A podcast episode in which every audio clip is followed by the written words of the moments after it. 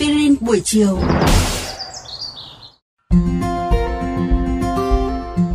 Thân chào các bạn thính giả, chào mừng các bạn đang trở lại với chương trình Aspirin buổi chiều. Và ngày hôm nay thì chúng tôi sẽ mang tới cho các bạn những thông tin thú vị về gốm sứ, thứ vật liệu hết sức gần gũi, quen thuộc trong cuộc sống hàng ngày của chúng ta.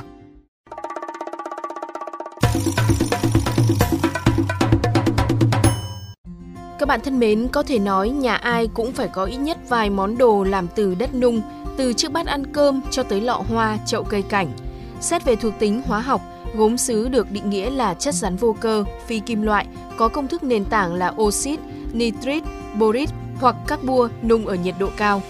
Trước khi nung, sản phẩm gốm sứ có thể tráng một lớp men bóng giúp làm giảm độ thô nhám và tạo bề mặt láng mịn, đa màu sắc. Nhiều món đồ gốm sứ chứa các hỗn hợp có liên kết ion và cộng hóa trị giữa các nguyên tử. Thành phần thô để tạo ra gốm sứ bao gồm đất sét, cao lanh, oxit nhôm, silicon và các bua, tungsten, các bua và một số các nguyên tố tinh khiết khác. Các vật liệu thô được trộn chung với nước tạo nên một hỗn hợp dẻo để có thể tạo hình hoặc đổ khuôn.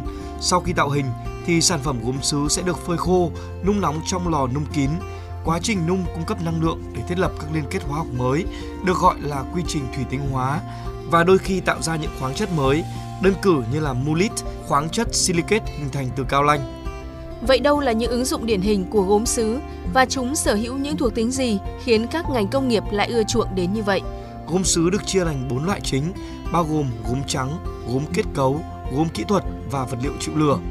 Nếu như ta thường gặp gốm trắng các sản phẩm bát đĩa, gạch ốp tường, thì gốm kết cấu lại được dùng trong sản xuất gạch, ống, ngói lợp và gạch lát nền.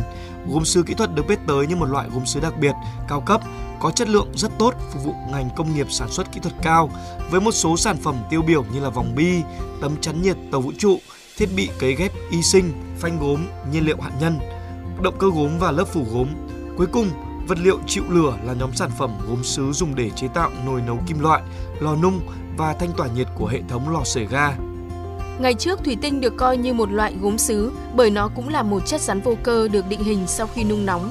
Tuy nhiên, thủy tinh là chất rắn vô định hình nên về sau này người ta đã tách biệt hai loại hình vật liệu này với nhau. Gốm sứ có thể coi là một trong những thành phần tạo nên vật liệu composite, đơn cử như là gốm kim loại cement. Ngoài ra, gốm thủy tinh cũng là vật liệu phi kết tinh điển hình với thành phần gốm sứ. Người ta tạo ra gốm thủy tinh bằng việc thổi nung chảy, kỹ thuật tương tự như khi tạo ra các sản phẩm thủy tinh. Sản phẩm làm từ gốm thủy tinh điển hình chính là bề mặt bếp từ, bếp hồng ngoại, vừa trong suốt và vừa sáng bóng như thủy tinh, vừa chịu nhiệt bền bỉ trong thời gian dài tại một số vùng cố định. Ngoài ra, gốm thủy tinh cũng được ứng dụng trong y khoa và khoa học vũ trụ, giúp tạo ra các đốt xương giả hoặc chế tạo tàu bay. Tự chung lại, các tính chất điển hình của gốm sứ bao gồm độ cứng cao, độ giòn cao, không quá cứng chắc, điểm nóng chảy cao, kháng hóa chất ăn mòn. Tuy nhiên, độ dẫn điện dẫn nhiệt kém, độ dẻo thấp, mô đun đàn hồi cao, chịu được cường độ nén cao và sở hữu độ trong suốt quang học với nhiều bước sóng. Tuy nhiên, các tính chất này không áp dụng cho nhóm sản phẩm gốm sứ siêu dẫn và gốm sứ áp điện. Các bạn nghĩ sao về chủ đề tuần này của chương trình Aspirin buổi chiều? Để nghe thêm hoặc nghe lại các số Aspirin buổi chiều trên các thiết bị di động, thính giả của kênh VOV Giao thông có thể truy cập vào các ứng dụng Spotify, Apple Podcast trên hệ điều hành iOS, Google Podcast trên hệ điều hành Android, rồi sau đó gõ một trong các cụm từ khóa Aspirin buổi chiều, VOV Giao thông hoặc là VOV Giao thông. Xin hãy gửi thư góp ý hay là câu hỏi về hòm thư aspirin buổi chiều a.gmail.com hoặc qua fanpage aspirin buổi chiều của chương trình. Rất mong nhận được phản hồi của các bạn. Xin chào và hẹn gặp lại!